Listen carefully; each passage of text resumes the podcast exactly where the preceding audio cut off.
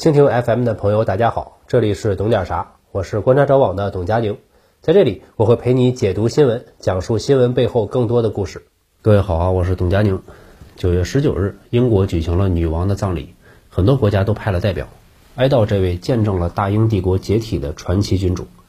一时之间，各国都开始整活，印度人和南非人要求归还掠夺的钻石，国外网友还贴心的整理了具体是哪些。安提瓜和巴布达准备公投脱离英联邦王国，牙买加也表示可能不再承认英国国王为国家元首。这个英联邦王国指的就是英国以及施行君主立宪制、以英国国王为国家元首的前殖民地们，比如澳大利亚、加拿大、新西兰，一共十五个国家。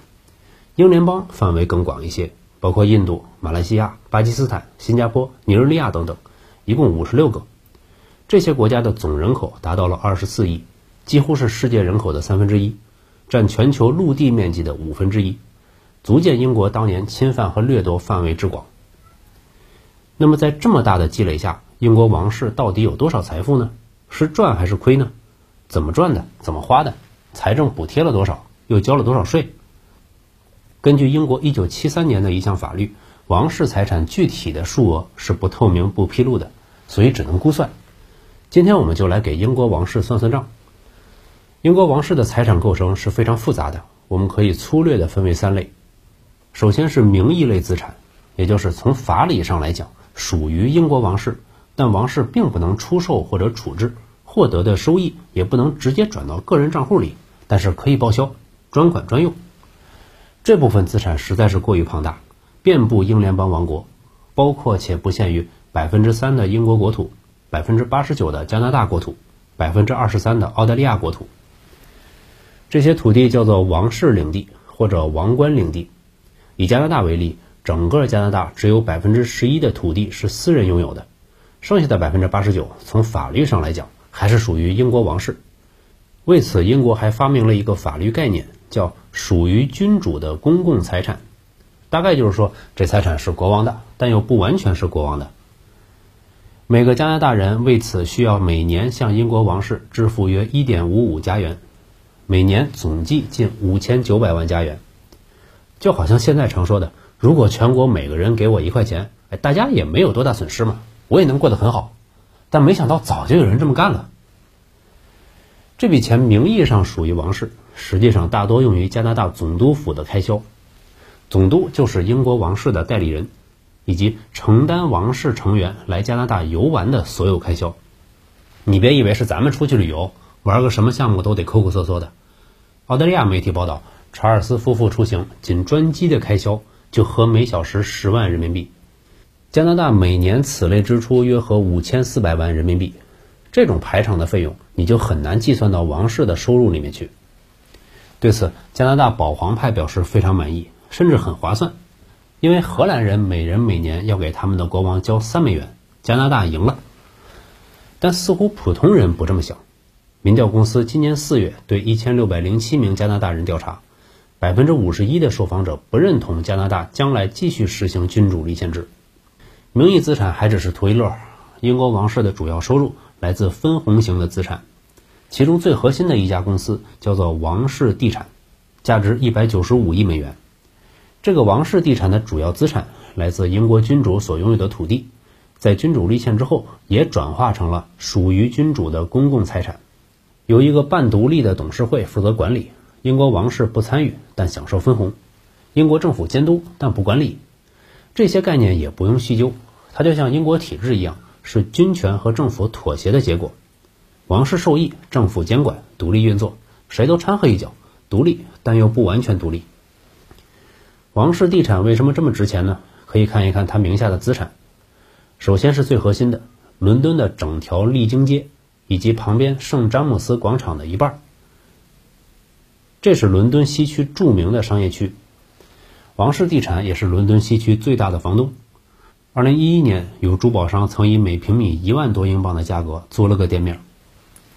其次是零售、休闲、工商业园区等各类用地，分布在埃克塞特、诺丁汉、纽卡斯尔、牛津、剑桥、莱斯特等城市区域。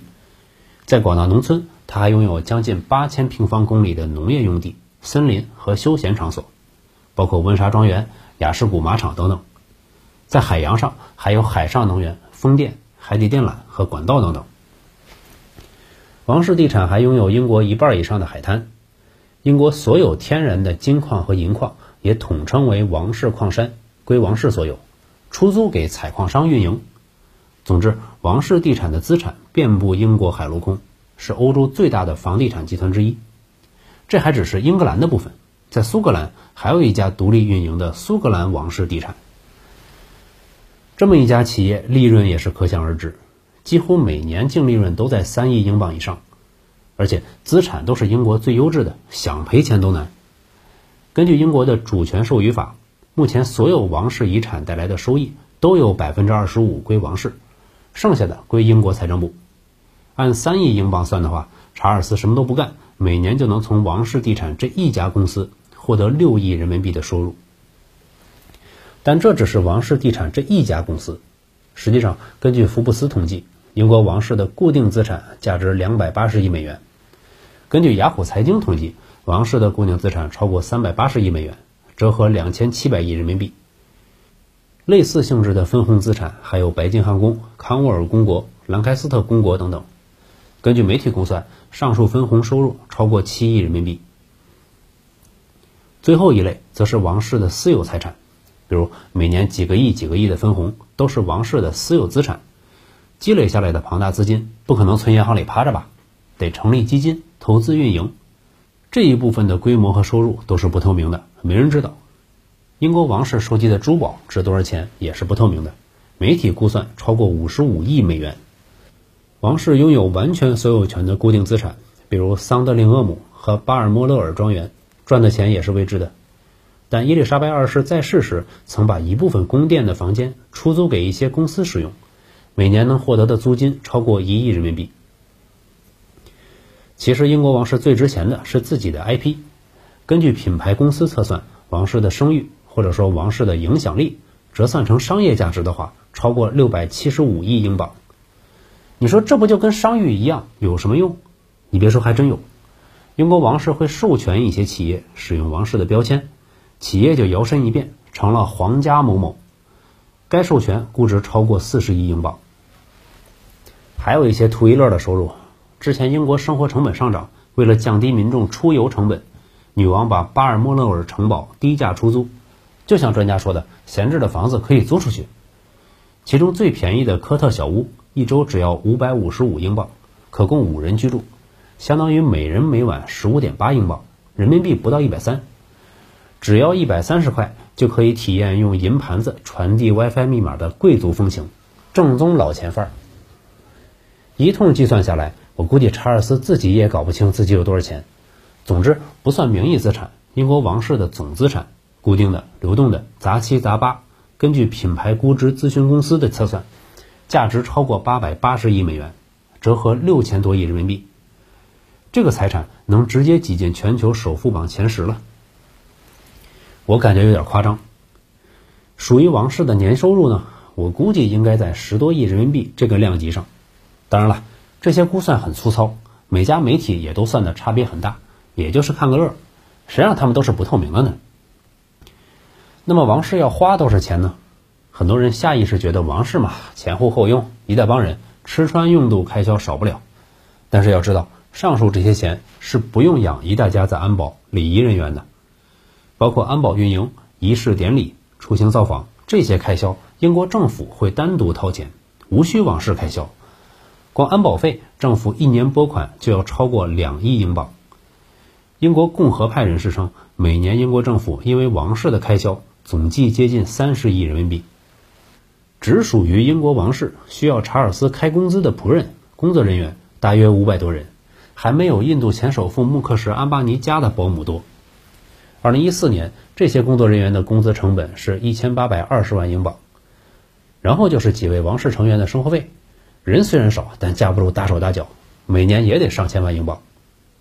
二零二一到二零二二年，女王的旅行费用高达四百五十万英镑，同时每年名下各处物业、宫殿的翻新、维护、改建也是大头，要开支数千万英镑，零零总总全算下来，每年的公开支出大概一亿多英镑。当然了，这是公开的那部分。像安德鲁王子去爱泼斯坦提供的那些活动的费用，我估计是不算在内的。最后再来聊一聊税收，这部分比较简单，因为英国王室的所有收入是免税的。查尔斯要继承几百亿美元的资产，也是免征遗产税的。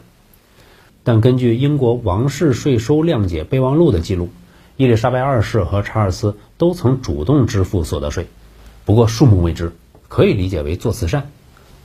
不过等查尔斯去世的时候，因为儿媳妇梅根·马克是美国人，兴许美国 IRS 会上门查税。我们大家可以期待一下。总之，英国王室的财产是一个复杂的问题，几百年的君主立宪构成的法律概念一环套一环，有些是明文规定，有些只是政治默契，难以讲清楚。最近查尔斯在威尔士出行，也遭到了当地民众责问：“我们连取暖费都快交不起了，纳税人为你们王室付了上亿英镑，都做了什么？”这《纽约时报》也称，女王奢华的葬礼将由英国纳税人支付。而他们正在应对飙升的能源价格和通胀，具体的葬礼花费，英国政府也没说多少。英国各地也都有要求废除君主制的抗议，并且多人因此遭到逮捕。今年六月的一个调查显示，百分之六十二的英国人支持君主制，但这一数字在六年前是百分之七十六，并且在支持的人群里，以六十五岁以上为主。十八到二十四岁的人中，只有百分之三十三支持君主制。在这方面，美国人民比英国人更上心。这《纽约时报》难得说了人话，批评了伊丽莎白二世代表的历史，要求帝国主义君主制必须被终结。